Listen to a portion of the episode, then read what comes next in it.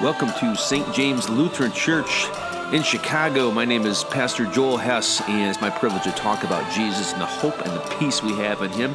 Uh, please enjoy the following message, and if you like, uh, support the mission of God here in this area by going to our webpage, stjames-lutheran.org.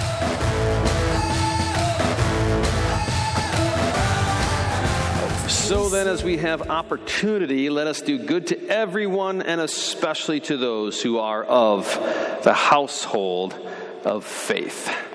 In the name of Jesus, amen. One of my favorite uh, sites, it's a uh, satirical site called the Babylon Bee. Have anybody heard of that? The Babylon Bee. Uh, humorous. Um, it says it's a news source, but it is a joke. So I've posted these before, and people were in outrage thinking I was posting real news, much like The Onion. Anybody read The Onion? Man, okay, all right, good. All right, so uh, here it is. This is the latest headline from the Babylon Bee. It's mostly church stuff, but they, they make fun of everything. Uh, oops, this is the wrong one. That's actually funny as well. Sorry about that. Let me uh, get down there. I thought I just had that one. Here we are. Local church offers introvert service where nobody has to talk to anyone else. Cleveland, Ohio. Faith Life Church revealed Thursday the unprecedented popularity of their newly launched introvert service, a church service where believers averse to social situations can come and worship the Lord without ever having to talk to anyone else. Taking place after both the traditional and contemporary offerings, this new service allows congregants to enjoy church in silence without being forced to greet each other with a saying or question, touch each other in any way, or engage in never ending small talk afterward. It's unbelievable, self described introvert and church member Anita Kimball told reporters. I've struggled my whole life with the church traditions that forced me to invite people in my bubble. No more turning and greeting my neighbor with some contrived cliche or having to hug Mr. Jenkins or lying after church that I really want to get together with so and so. Thank you, Jesus. At publishing time, the Faith Life elders had confirmed that they are in the market for a new church building to accommodate the explosion in attendance due to the new service. Does this sound like a church service you would like to go to? You're supposed to say no. You're all like, no, that's terrible, Pastor. But honestly, would you like to sometimes be able to not talk to anybody? Just do your thing, come, and just you and God and leave? Anybody? You know, you're not going to raise your hand, obviously. So we do sometimes, right? Had a bad day, maybe. Some of us, I think, in general. I think, actually, I think a lot of Christians, uh, I think, especially in America, with our our uh, virtue of independence, um, I think it's way out of hand. It's just me and Jesus. I think there's something in us that's sort of like we'd like to just we. I think people actually literally will say this. Like I go to church, I take communion, and I receive from the Lord, and I don't want to do the shake people's hands, and I just want to get that and listen and go, right? And uh, but I think we all can be honest. Sometimes we all probably want to do that. Maybe you've been on council or in various committees here, and you really don't. You've been maybe you've had some arguments. And you're like, I don't want to see anybody at church. I just want to be my myself, right? Maybe you had a bad day. Certainly, let me tell you, pastors can feel this way. Uh, I, had a, I have a good friend, and uh, he's in the church business. He's a, a professor and and uh, a great writer, and and um, he literally will say, like, I love Jesus, but I don't really care for his church. Have you ever said that to yourself? Now he'll never say that outright, but it comes across like that, right? Because I know he's a Christian, loves to talk about the gospel, but it seems like every church he visits, there's something wrong. People are goofy or strange, or the leadership's off the charts, or the pastor's uh, not the greatest. Uh, you know, it just goes on. Every church, there's a problem. Every church, he's got a complaint. And he'll, he'll literally say that, you know. I don't know about any of these churches, you know. There's always something wrong. He loves Jesus, but can't stand his church. You ever feel like that sometimes? It's not crazy to feel like that. As a pastor, I like to say, I would love being a pastor if I didn't have to deal with people. It'd be great. We can all be like that. But that's not how it is. That's not what church is. That's not what it means to be a Christian. I'm going to tell you this. You literally cannot say that you love Jesus and don't love his people. You can't do that. You can't have Jesus and not the church. I really mean this. You can't have Jesus and have his church. Christianity is not a McDonald's where it's an American phenomenon, right? eating. You go and you go to this restaurant. There's tons of people in this city. Any restaurant gets packed, but you go there, you get your meal, you sit with your people, and you dine this intimate experience, but you're not, you don't know anybody else that you're eating food with, which would be crazy. Back in Jesus' day, that'd be the weirdest thing. Because back then, when you had a meal with someone, you had it was a sign of friendship, of unity. In fact, Jesus got in trouble a lot because he shared meals with people he shouldn't share meals with sinners, tax collectors, right? People like that. You can't have Jesus and not have his church. And I think we're seduced to think that's the case. It's me and Jesus my relationship with Him, and that's all that matters. And we come in to our life in Christ with sort of blinders on to people around us. And I, and I do it too. I'm tempted to do it too. Because Jesus is easy to love. He's awesome. He's never does us wrong, right? He's sinless, and He died for us. Pretty easy to love a guy like that. But Jesus in the flesh, which is you and me, you know this? Jesus in the flesh, in this world, Christ present in this world, is his church. Sinners, redeemed by the blood of Christ. That is the church. That is God incarnate. You will not experience Jesus any other way than that. It's crazy, isn't it? Paul says this in uh, Galatians chapter 3, he had to deal with this sort of issue. People that might say they love God, but they don't love one another. He has to do this a number of times, actually. All his letters, quite frankly, have something to do with that. But in Galatians, which we read earlier, he deals with that specifically. Now, the biggest issue of Galatians, the church, there's a church in Galatia that he's writing to. The biggest issue is that they were not quite understanding that their salvation is completely the will of God.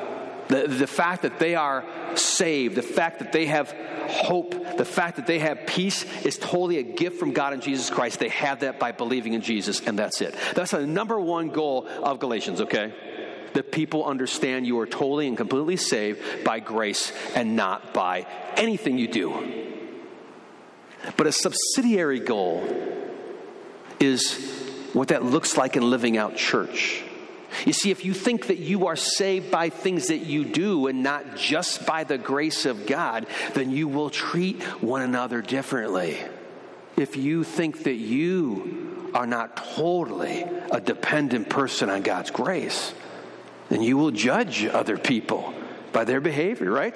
And you'll think a little more highly yourself. So Paul first needs the church in Galatia to understand that they are completely, completely in every way saved by the grace of God in Jesus Christ, not because they asked for it, not because they deserved for it, not because they said, I'll pay you back later, Jesus, but because God gives it to you for free. And you have it simply by believing the promise. But then Paul goes on here. Uh, actually, I'll first go to this wonderful passage here, Galatians 3, and then we'll hit 6. The implications that all people, no matter who you are, wherever you come from, are saved by grace is this. He says this You are all sons of God through faith in Christ Jesus, sons and daughters of God through faith in Christ Jesus. Period. Nothing else. You are a son and daughter of God by faith, believing in Jesus' promise. For all of you, and this, for those that think baptism is symbolic or it's a choice that you make, what does he say? For all of you who were baptized into Christ have clothed yourselves with Christ. There is neither Jew nor Greek. So ethnicity no longer matters.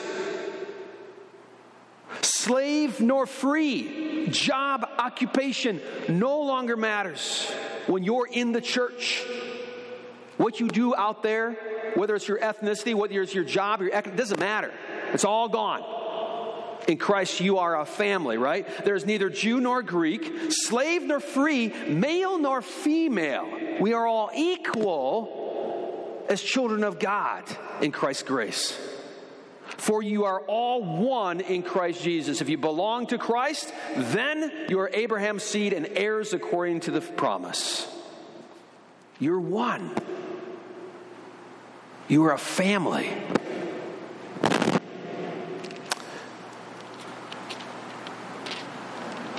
What's kind of funny about families,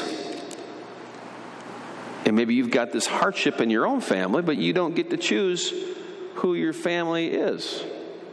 I had the kids up here, uh, the first service, we do a children's uh, message, and um, I asked them, Do you like your family? you have family? Yeah.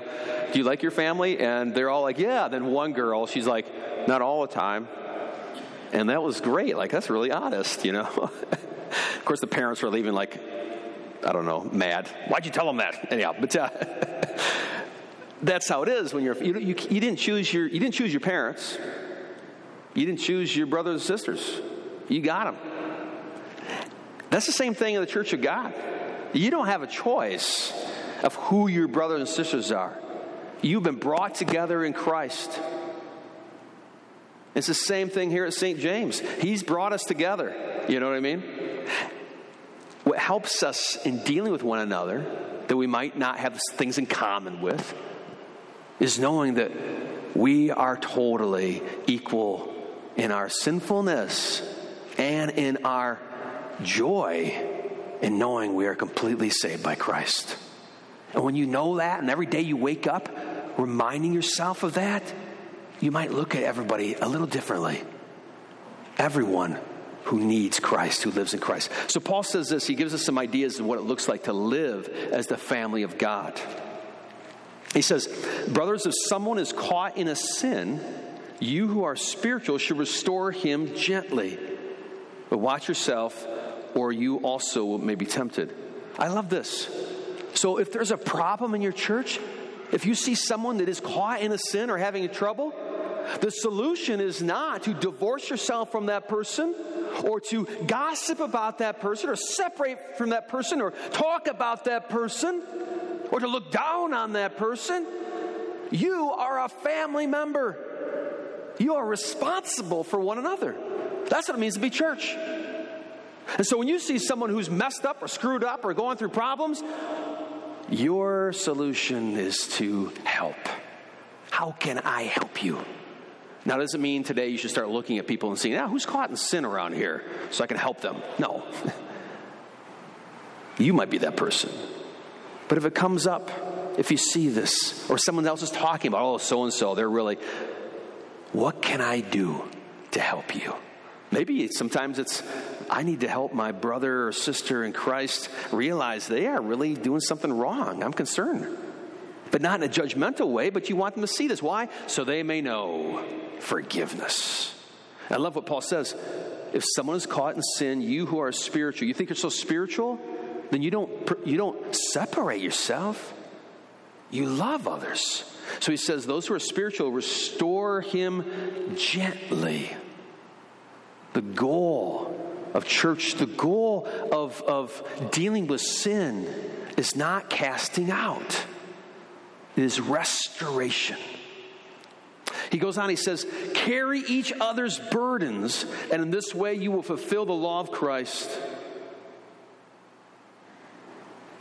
We are called to love others, to take care of one another. And we do a decent job of that at St. James. Very naturally, people talk to one another and are aware of each other's challenges. I've noticed that. It's beautiful. But we want to do a better job of that more intentionally. It's one of our goals in the next couple of years of creating intentional fellowship so that no one is, as George Bush said, left behind. If that leaves a bad taste in your mouth, uh, don't connect it to politics. But no one's alone here. We don't want people to come and go and deal with their own challenges, whether it's a death of a loved one or a frustration, or a, there could be awful things going on, and someone's sitting right next to you, and they could use a hug, or they could use just what's going on, just a conversation. Nobody a part of the St. James community, whether it's you're at our school or you, you're in our church, doesn't matter, but our community should be alone with their own problems. So open your eyes, look and see, and be ready yourself, maybe. And this is the hardest part, one might say. It's certainly hard for a pastor. It's okay to ask for help. Carry each other's burdens. If anyone thinks he's something when he is nothing, he deceives himself. Each one should test his own actions. In other words, mind your own business when it comes to your righteousness, where you are in your walk with Christ. You take worry about yourself, right? And the point of that is don't be comparing yourself to others. As a part of St. James, your job is, it doesn't help you at all to be thinking, where do I stand in the righteousness ladder? Am I up here? I come, I volunteer a lot here. I come almost every Sunday, and that person really doesn't. I must be up here. We have a weird tendency I think it's just an American competition. All these things which are great for America, for a government, I think murder the church.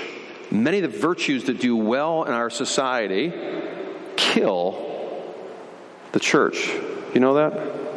Whether it's individualism, whether it's uh, comparing and comp- competition, these things are great for society, sure. But it's the opposite in the church. He says, he, uh, after each one tests his own actions, like worry about yourself, then you can take pride in yourself without comparing yourself to anybody else. And finally, I love what he says, therefore, as we have opportunity, let us do good to all people especially to those who belong to the family of believers. Church is a family. You are called to be in family, and you are responsible for one another. It's not just, I mean, you, you call a pastor to do a lot of things, if you will, on behalf of the body of Christ. But don't let that take away responsibility you have for one another sitting next to you and the mission and the ministry of St. James. This is your family. And I pray that we do a better job opening our eyes, myself included, to people that are hurting, that need their burdens carried, that need their sins forgiven, that need community. Because we live in a world that is dysfunctional. We live in a world that is separated, right? And isolated. People stuck in this town and yet alone. We have an opportunity here to bring people not only to the Father in heaven through the blood of Jesus, so they know they are not alone, that God, who made them, loves them in Christ, but we have an opportunity to give a community where you're not alone, that we are in this together in our journey in this world. That Christ is present with us through one another. May St. James, may, may God bless St. James with this. And whenever this is our goal to do this in the coming year, we're going to fail at this, and I'm going to fail at this. We're not going to be the best brothers and sisters in Christ. But the good news is that we are the church of God not because we act like it, but because He has made us that way. Because we are the body of the one who, despite our sins, despite our uh, evil, despite our deeds, despite our rebellion, God sent his son to us to grab us, to gently restore us. he died for you and for me and gave he was alone on the cross so that you would never be alone, but always with God and with one another. That is our God, the one who died for us, reconciled us to him. And he will he will bless St. James, and through St. James, He will create community here.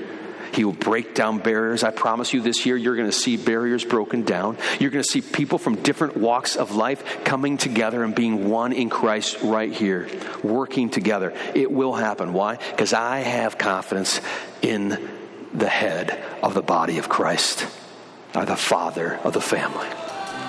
In Jesus' name, amen.